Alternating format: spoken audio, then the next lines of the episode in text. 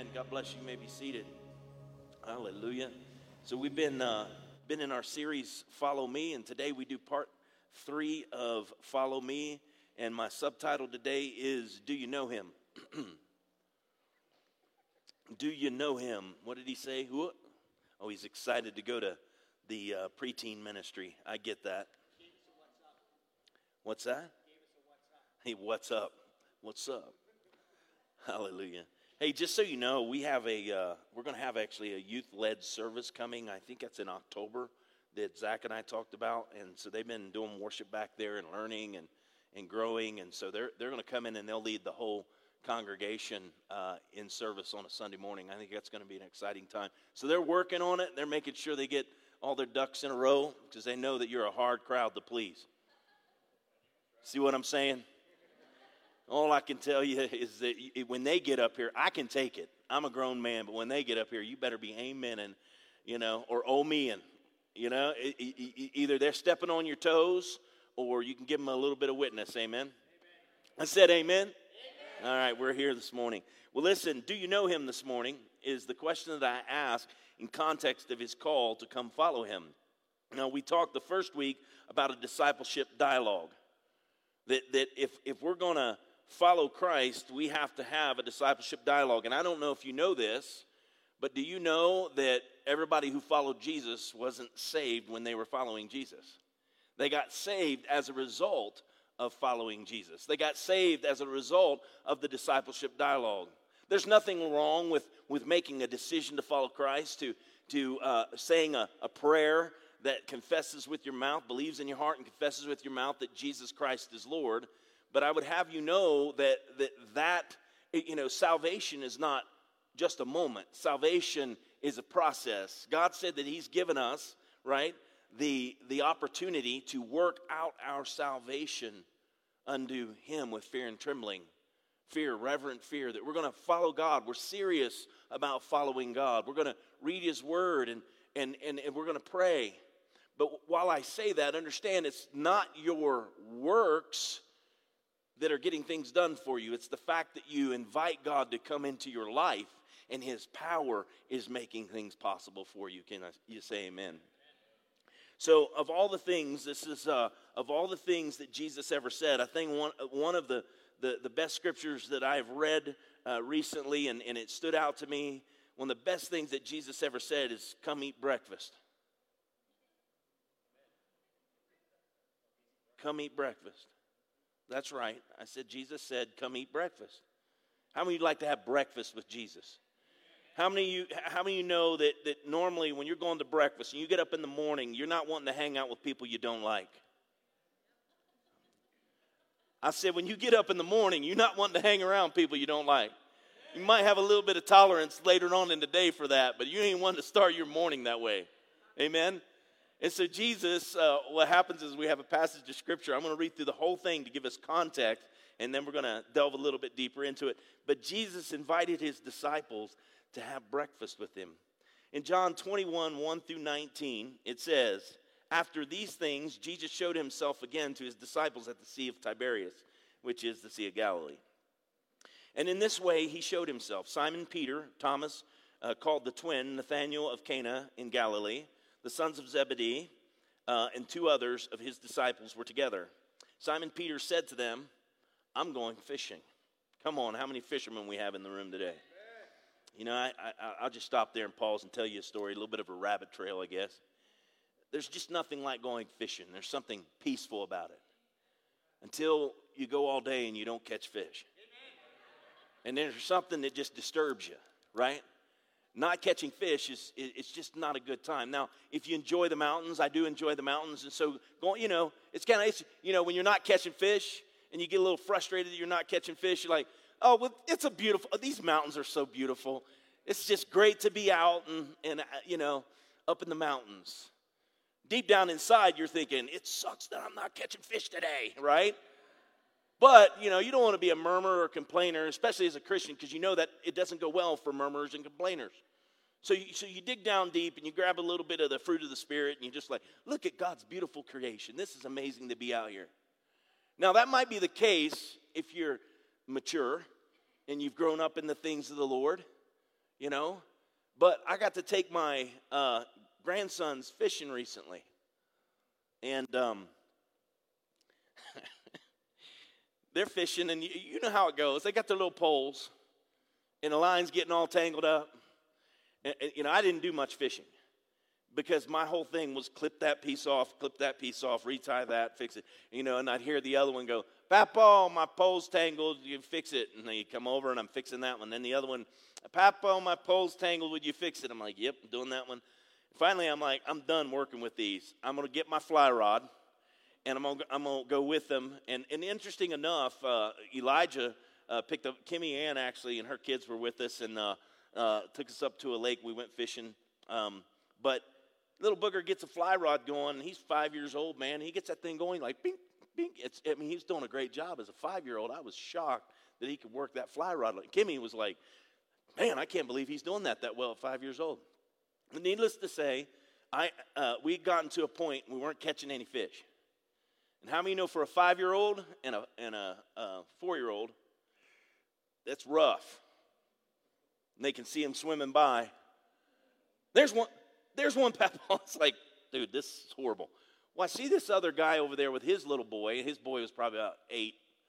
And he's sitting over there, and it's an older guy. You can tell it's a grandfather. And I'm a grandfather. So, you know, there's something in common there. He's a little older than I was, but uh, he's over there. And, I mean, they're, they're reeling him in, man. 13, 14, 15 inch trout, you know, huge trout. I'm like, dude, I'm like, hey, uh, what are you using? And he went, come over here. So I walk around and I go over, and he shows me, and he reaches in this bag he's got, and he pulls out fish food. And he goes, What you do is you get the line ready, you throw the fish food in, and you drop the fly right in, in the middle of the fish food. Dude, and he does it, and he's like, boom, and a big old fish right on the line. I'm like, uh huh, where did you get that stuff? And he's like, well, here, let me give you some. One grandfather to another, you know. So he get, he, I put it in my pocket. And, and here's the thing Kimmy Ann, did you know I did that that day? I didn't think so. Ah, yeah, I didn't think so. Um, but I didn't want my grandbabies going home and getting skunked because I want them to go fishing in the future with me. You know how it goes, right?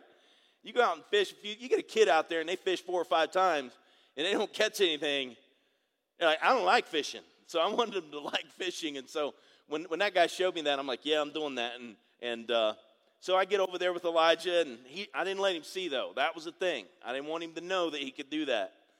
And I just kind of toss him out there. Fly goes in, boom, it hits it. He's got it in his hands. He's fighting. He's like, I got one, Papo, I got one. And everybody else that was fishing with us that day is like, What? I didn't tell them either. Actually, Kimmy's daughter knew that that was going on. Did I just rat her out? and so, so anyway, he gets his first fish. I mean, and it's a big fish. It was a nice fish.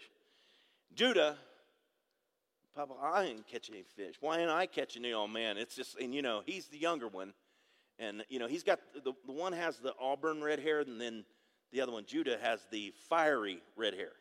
And I just want you to know, it's the right hair on him. And uh, so, so here's what happens. We get over, they leave that spot. That grandfather and his grandson left that one spot they were in. And I went over there. There's like 40 fish, man, just swimming around, you know, in that area, like a bunch of sharks, you know. And uh, I get Judah. I'm like, look over there, Judah. And he looks, and I'm like, Bing. and there goes a fish. He's like, oh. And we got a video of him, man. I mean, I let it go out, and, and he's wrestling it, you know, and he's having a good old time. Well, I submit that story to you today to say that Jesus did something similar. Kimmy, there's a story in the Bible where Jesus performed a miracle. And to my grandsons, man, it was a miracle that they come over and get on a pole with Papa, and it's like, dang, when I'm with Papa, man, I catch some fish. Right? I was their hero.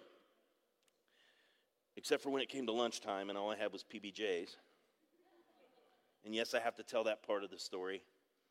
So there's something about fishing and eating together. You know, it's a good thing to do. And I wheel out the PBJs and I give them their PBJs, and you know, that's peanut butter and jelly for those that don't know. and Judah looks at me and goes, I want turkey and cheese. And I went, Eat your PBJ, buddy. And I walked around the truck and I was doing something over there, and then I come back around. I come back around, and Judah's holding the turkey and cheese sandwich. And I'm like, what? Where did you get that from? Smiles at me, goes, like, what are you eating? And he goes, turkey and cheese. And I'm like, you know, whoa, Jesus just manifested a miracle. Nope, it was Kimmy's son, Josh. Now he split his in half and gave it to him. You know, and of course, you know, Judah now forever will think that if he goes somewhere and, uh, you know, he's got one type of food, he's getting the other. I don't know that that's all bad to have that kind of expectation. Last couple weeks, I've been saying to you, it's okay for you to express to Jesus what you want. Y'all remember that? What you want from him. He asked his father, followers that on a regular basis What do you want? And they would express what they wanted. And he would invite them to come with him. He would, he, he would um, pour out his power and his miracle working power, if you will, in their life. And this is another example of it. Let's read on. They, they said to him, uh, We're going with you also. So he's going fishing. We're going with you also. They went out and immediately got into the boat, and uh, the night, uh, excuse me, that night they caught, come on, somebody, nothing. But when the morning had come, Jesus stood on the shore, yet the disciples did not know, did not know that it was Jesus. Then Jesus said to them, Children, have you any food? They answered him, No. He said to them, Cast the net on the right side of the boat and you'll find some. Come on, somebody. He was giving some fish food out there. So they cast, and now they were not able to draw it in because of the multitude of fish. Therefore, that disciple, listen to this, that disciple whom Jesus loved said to Peter, It is the Lord. Now, when Simon Peter heard that, it, that it was the Lord, he put on his outer garment, for he had removed it, and plunged into the sea. But the other disciples came in a little boat, for they were not far from the land, but about 200 cubits, dragging the net with fish. And then, as soon as they had come to land, they saw a fire uh, of coals and, and fish laid on it with bread. Jesus said to them, Bring some of the fish which you have just caught. Simon Peter went up and dragged the net to land full of large fish 153. And although there were so many, the net was not broken. Jesus said to them, Come and eat breakfast. There's the invitation. Come and eat breakfast. breakfast. Yet none of the disciples dared to ask him. Here it is. None of the disciples dared to ask him, Who are you? Who are you? Do you know who he is today? They didn't dare to ask him, Who are you? Why? Knowing that it was the Lord. Jesus then came and took the bread and gave it to them, and likewise the fish. This is now the third time Jesus showed himself to his disciples after he was raised from the dead. So when they had eaten breakfast, Jesus said to Simon Peter, Simon, son of Jonah, do you love me more than these? And he said to him, Yes, Lord, you know that I love you. He said to him, Feed my lambs. He said to him again a second time, Simon, son of Jonah, do you love me? He said to him, Yes, Lord, you know that I love you. He said to him, Tend my sheep. He said to him the third time, Simon, son of Jonah, do you love me? Peter was grieved because he said to him the third time, Do you love me? Now it goes, that lands on agape when Jesus says to him, unconditionally, Do you love me? And I understand three times he denied the Lord. Jesus comes back and is asking him three times, Do you love me? Hmm. He's grieved, Do you love me? And he said, Lord, you know all things. You know that I love you. Jesus said to him, Feed my sheep. Most assuredly, here comes the challenge. Here comes the challenge. Most assuredly, I say to you, when you were younger, you girded yourself and walked where you wished. But when you are old, you will stretch out your hands, and another will gird you and carry you where you do not wish. This he spake, signifying by what death he would glorify God. And when he had spoken, he said to him, Follow me. There's that invitation again that Jesus gives. He's done it over and over and over in his disciples' lives. I believe he does it over and over and over in our lives. Why? Because none of us right? None of us are following Jesus, Jesus perfectly. Can I get an amen in the house of the Lord? I wish we were. I wish I could follow him perfectly. The Bible says to strive for perfection. It doesn't say that you'll attain it. When you're striving for perfection and it's in the relationship with the one who died on the cross for you, understand that it's his perfection that makes up, right, your imperfection. He's the one that fills the gap. He's the intercessor that fills the void that you cannot fill. And that's why you need that discipleship dialogue with him on a daily basis. You need to have that interaction with Jesus. And that's why you need to understand it is by faith. See what I talked about the first week, having that discipleship dialogue because you come closer to Jesus by staying in conversation with him. And as you draw nearer to him, your faith grows so that you keep walking with Jesus. Amen. You keep answering that call, come follow me. And I'll tell you this the thing that will inspire you more than anything is to know him. So I ask you again, do you know him today? I'll wrap this passage up and I want to share a video with you. Then Peter, turning around, saw the disciple, listen, saw the disciple whom Jesus loved following, who also had leaned on his breast at supper and said, Remember, that was the Last Supper, and said, Lord, who is the one that betrays you?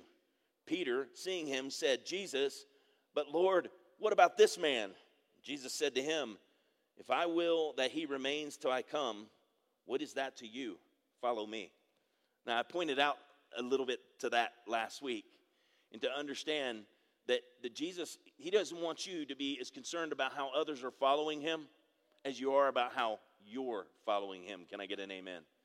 Jesus is concerned about how you are following him.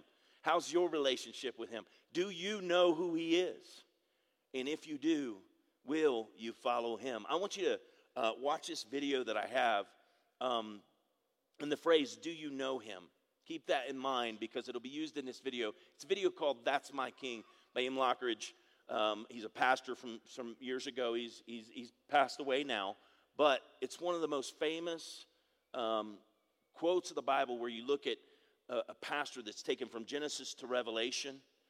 And man, does, I mean, he just has the, the, the passion and the oomph and the voice that just booms those uh, processes and thoughts of who Jesus is as a king, who he is as a savior, who he is as a healer, and, and on and on and on, and all the different aspects of who Jesus is. So, so when I ask the question, do you know him? There is so much of him to know. And this video really uh, brings that together so that as we approach the, the three main things that I want to share with you today, I think will come from that understanding of who Jesus is. The Bible says, My king is the king of the Jews. He's the king of Israel. He's the king of righteousness. He's the king of the ages. He's the king of heaven. He's the king of glory. He's the king of kings. And he's the Lord of lords. That's my king. I, I wonder, do you know him? my king is a sovereign king. No means of measure can define his limitless love. He's enduringly strong. He's entirely sincere. He's eternally steadfast. He's immortally graceful. He's imperially powerful. He's impartially merciful. Do you know him? He's the greatest phenomenon that has ever crossed the horizon of this world. He's God's son. He's a sinner's savior. He's the centerpiece of civilization. He's unparalleled. He's unprecedented. He is the loftiest idea in literature. He's the highest personality in philosophy. He's the fundamental doctrine of true theology. He's the only one qualified to be an all-sufficient Savior. I wonder if you know him today. He supplies strength for the weak. He's available for the tempted and the tried. He sympathizes and he saves. He strengthens and sustains. He guards and he guides. He heals the sick. He cleanses the lepers. He forgives sinners. He discharges debtors. He delivers the captive. He defends the feeble. He blesses the young. He serves the unfortunate. He regards the aged. He rewards the diligent. And he beautifies the meek. I wonder if you know him. He's the key to knowledge. He's the wellspring of wisdom. He's the doorway of deliverance. He's the pathway of peace. He's the roadway of righteousness. He's the highway of holiness. He's the gateway of glory. Do you know him? Well, his life is matchless. His goodness is limitless. His mercy is everlasting. His love never changes. His word is enough. His grace is sufficient. His reign is righteous. And his yoke is easy. And his burden is light. I wish I could describe him to you.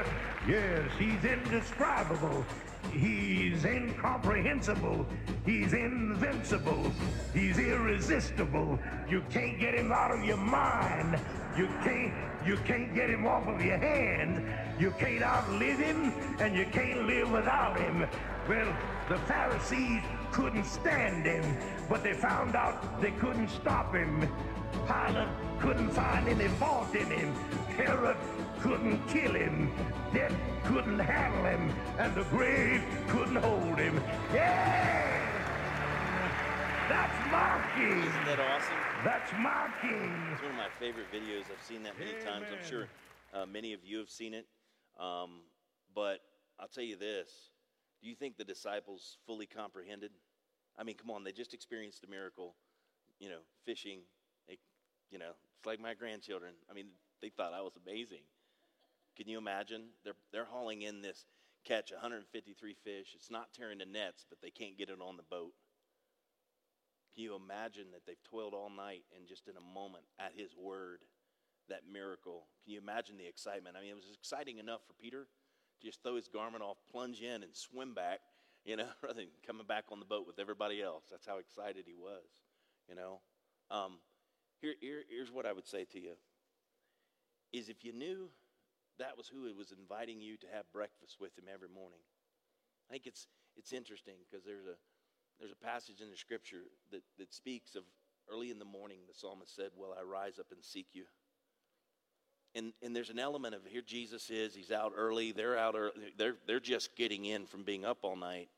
And Jesus is there at the dawn. There when the sun's coming up, and he's inviting them to have breakfast that their first meal, they, they got the fish and they got the bread. But come on now. You don't think they were out on that boat when they're catching these fish that they toiled all night to catch and at his word? See, they're feasting on the spiritual side of things first. They're, they're drawing in who he is, they're realizing. You, you do understand the guy who penned that passage in the Bible uh, about the disciple whom Jesus loved said, It's the Lord. The one who wrote that was actually the one that, you know, it was John. And John was saying, The disciple who Jesus, me, I'm the disciple who Jesus loved. I mean, come on, right? How powerful is that? I want to I want to read verse uh, 12 again from this passage. Jesus said to them, Come and eat breakfast. Yet none of the disciples dared ask him, Who are you? Knowing that it was the Lord. Do you know him? Here's my first point following that. I, uh, would you recognize Jesus in your life? Do you recognize Jesus when he does things for you? John 21 15, after these things, Jesus showed himself again to the disciples at the Sea of Tiberias. And in this way, he showed himself. Simon Peter, Thomas, called the twin, Nathanael of Cana, in Galilee, the sons of Zebedee, and two others of his disciples were together. And I think it's very key that he's given this list of names. And the reason why is Jesus shows himself to his disciples. He shows himself to the disciples for the purpose of having communion with them, of interacting with them. And it's up to them whether they'll respond. Amen. They could have said, Oh, you're crazy. We've been fishing all night. I'm not going to put the net back in, right? Have you ever done that? God, where are you at? And you just kind of quit rather than continuing to seek Him, asking Him to speak to you so you know where to go from there. I, am I'm, I'm going to tell you the best thing that can happen in your life is to hear a word from Jesus. Amen. Here, here's, here's why I bring this up. Would you recognize Jesus? I want you to consider some of the research that's taken place here in America concerning Christianity. Research that shows four out of five Americans call themselves Christians, but less than half of this group of self identified Christians are involved in church on a weekly basis. Now, that's obviously not you, you're here. But half, less than half, of those who identify as Christians are involved in a local church, are involved in gathering together with other brothers and sisters in Christ. And again, with COVID 19, there are people gathering with us right now online. They're, they won't forsake the gathering together one way or another. I'm going to be a part of what's going on in the church. Amen. Less than half believe the Bible is accurate. Less than half of people who profess to be Christian believe that the Bible is accurate. They believe that there's mistakes, just, you know, that it's not trustworthy, if you will. And I got to tell you that that's the first lie the devil's going to want you to, to embrace is that you can't trust the Word of God. The overwhelming majority do not have a biblical view of the world around them. In other words, their first response is what they think. It's not what God thinks about situations going on around us. It's, I have an idea how to do this, or I have an idea how to do that, rather than going to, what does God's word say about how to do that? Did you know that Ecclesiastes tells us there's nothing new under the sun? Nothing new under the sun. There's no problems we're facing today that the world hasn't faced at some point or another. It might have different nuances about it, there might be some uniqueness about it, but at the core, it's still dealing with the same problems. It's humankind, mankind, right? You know, the first murder didn't, didn't happen just yesterday. If you read your Bible, you go all the way back to Genesis. It's a brother that he, he killed his brother, right? Cain killed Abel. What was it over? That Abel found favor with God and Cain did not. Cain wanted to do it his way, not God's way. Abel came to God his way. He honored God, and, and God is higher. I'm, I'm under, and he's over. He, he's, he's, he's all supreme, and, and I'm the one that comes to him because I need him in my life. God wants us in his life, he doesn't need us in his life. You, you get the difference there. God has existed, always has existed, and always will exist. The question is, how will we exist without him? Amen. And so uh, then the, uh, the second thing here, even greater researchers found that those who describe themselves as born again Christians right, described as having a personal relationship with Jesus, that have accepted him as Savior, almost half of Americans describe themselves as born again Christians. So it's four out of five on the first one, but half of those who say they're born again Christians, you know, or uh, say that they're born again Christians. And this is what researchers found that their lifestyle is virtually undistinguishable from the world around them, that they don't stand out as following Christ. They, they fit in really well in the world. And, and you got to understand that in the book of Acts, if you ever go read the book of Acts, you're going to find out that the church, that God's people were never called to be a subculture of the culture. God's people were called to be a counterculture to the culture. We're supposed to stand out as light in the midst of darkness. Why? Because Jesus is the light of the world and he dwells on the inside of us. So if I know him, if I know him, I understand the importance of his light reflecting his ways, his truth, his grace, his mercy, his love. Even his, come on now, his judgment. Last week I talked about, you know, when you get to sharing the word of God or you're talking about living for God and you come into contact with somebody that's not, and you're like, you know, and they're like, you know, um, you know, I've, you know, I, I've been going out and I've been partying and and you know, I lost my job because I didn't show up at work and da da da da da, right? That kind of thing happens. You're like, you know, maybe you, there's a better lifestyle you could pick. I mean, you know, the Bible says, you know, that, um, you know, not to be given to wine where in excess. It's not that you can't go have a beer or a glass of wine or drink, but the reality is this don't be given to it in excess. Why? because it leads to that kind of thing. Don't be given to an excess, but be filled with the Holy Spirit. You're judging me. Come on now. How many of us in here have said to somebody who was trying to hold us accountable or, or, or encourage us with the scripture, or encourage us with something that God has to say, and they've said it to us, and it's like, You're judging me. Raise your hand if you've ever said that to anybody.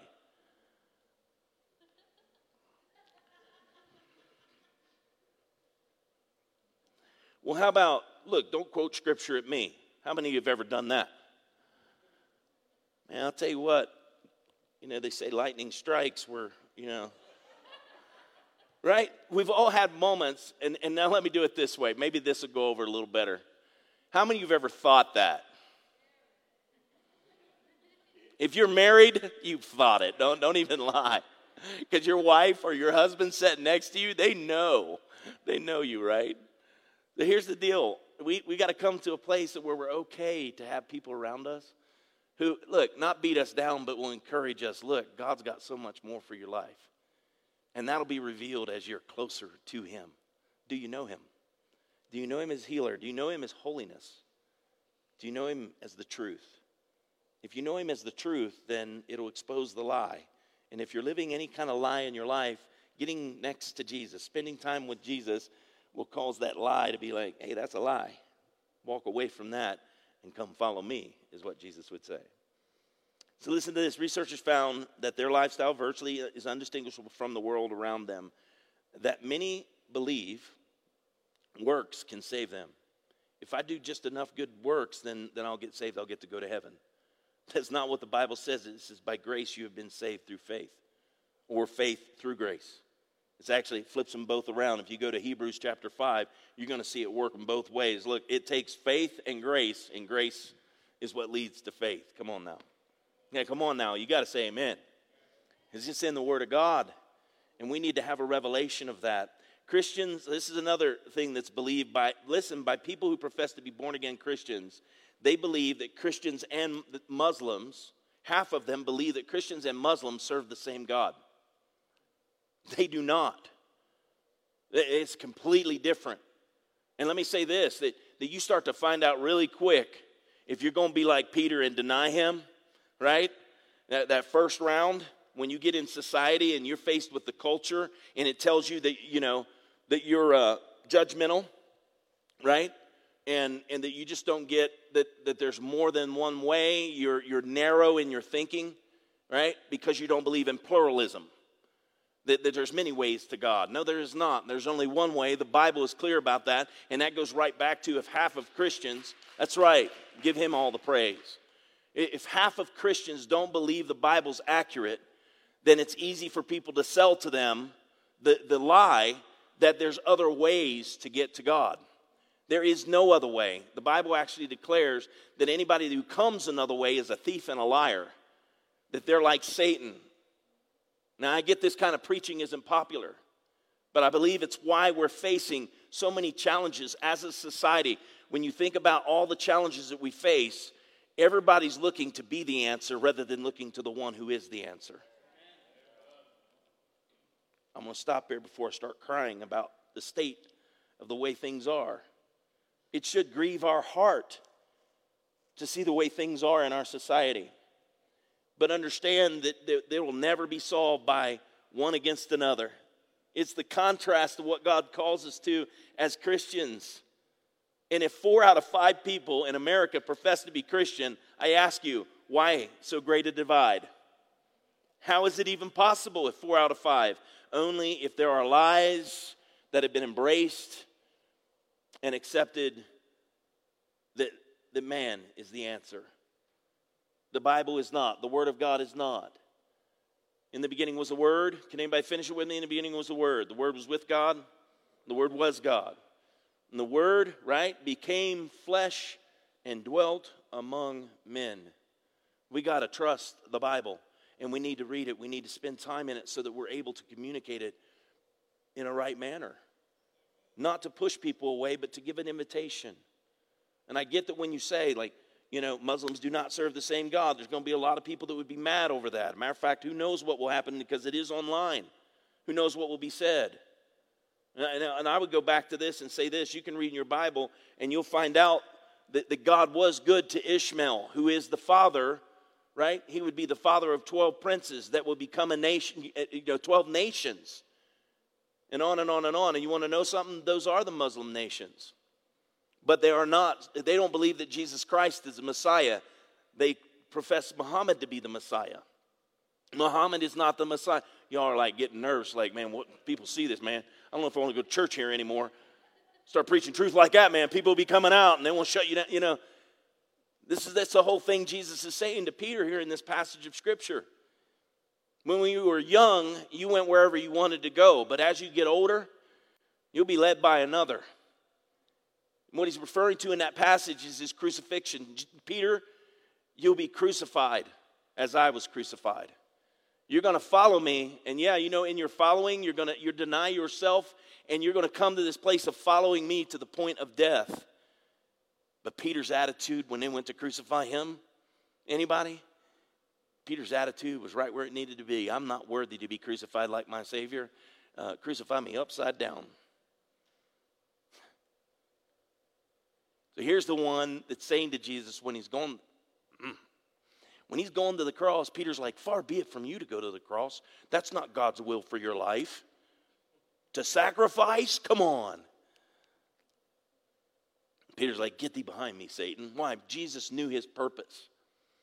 And then he, in this passage, he's telling Peter, This is your purpose, to follow me. And when you follow me, this is what it's going to lead you to.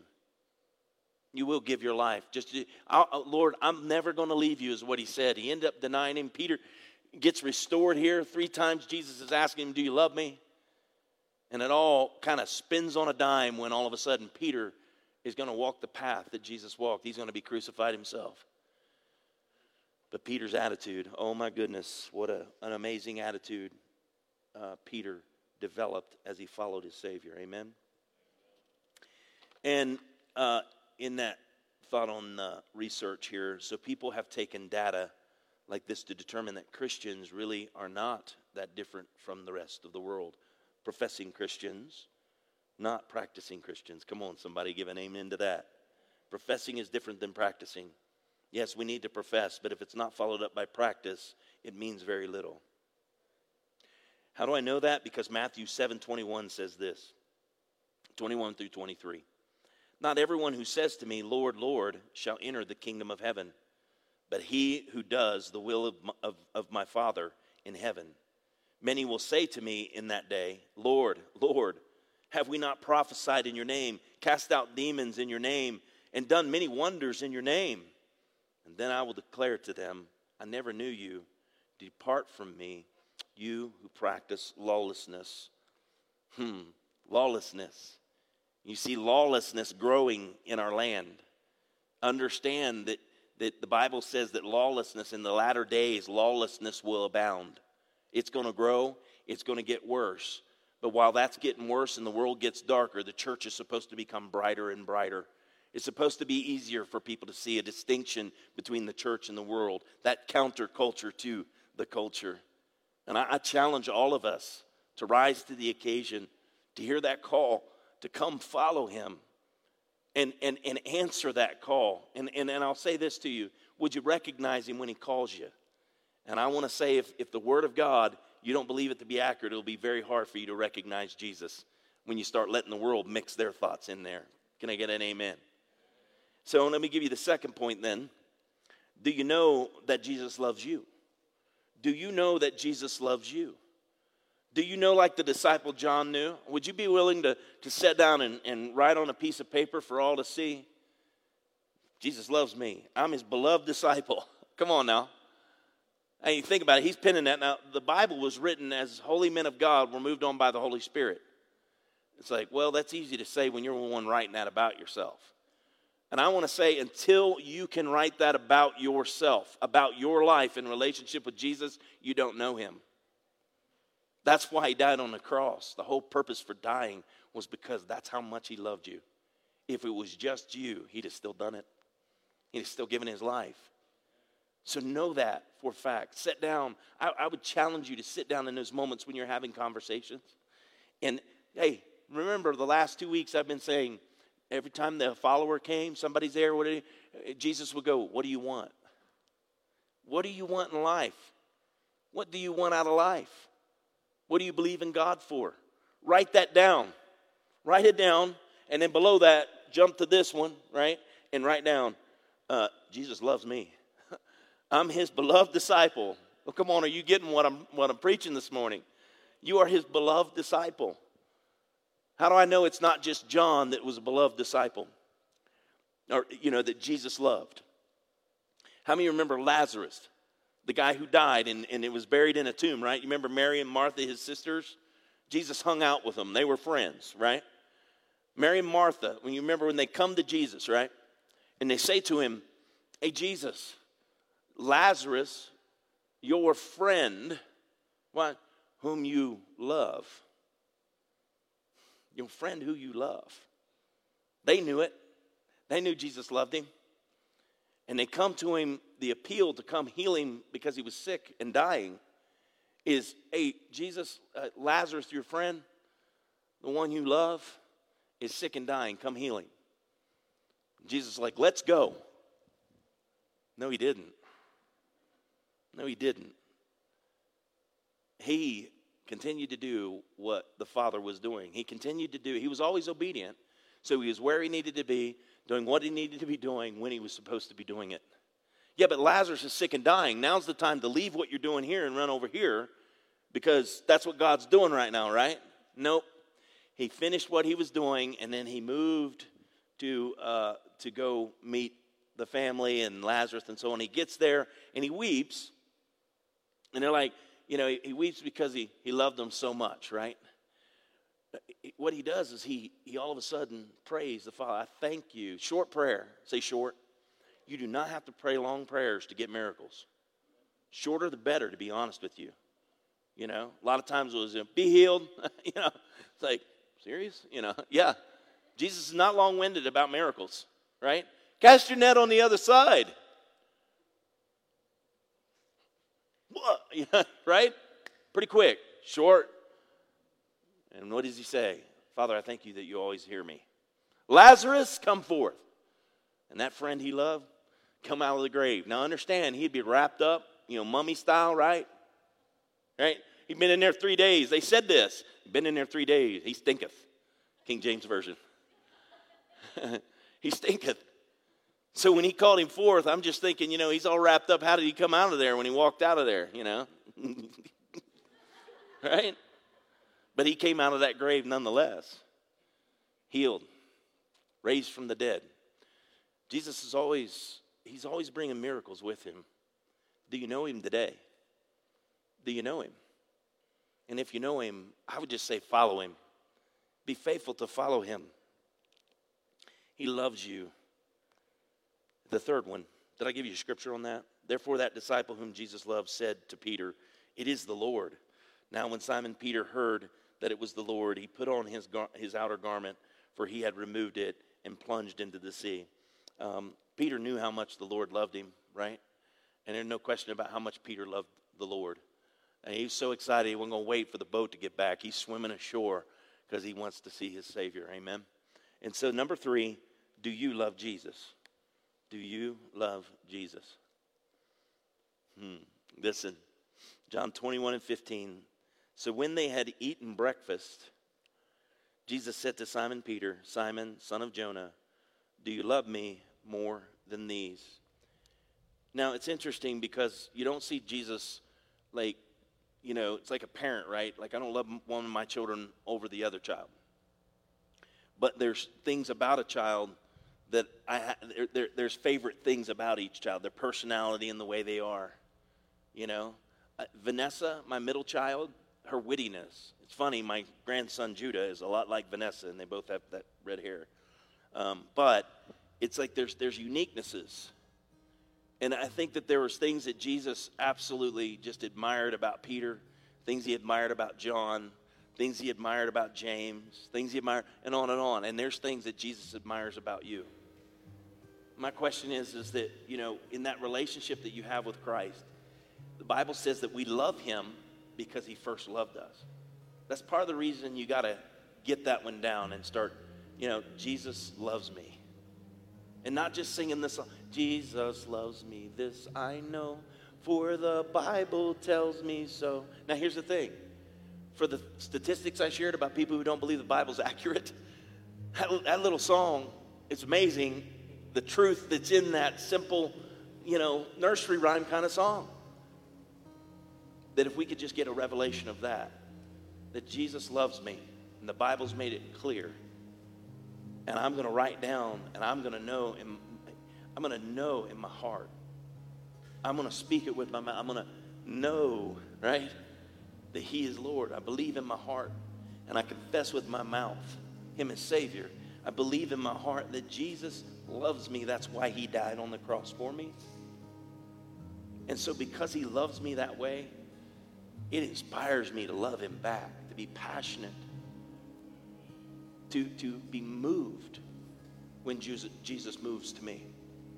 When I read the Word and I see the promises of God, watch, that are yes and amen to me, if they're yes and amen, that's always God moving to you in miracle working power.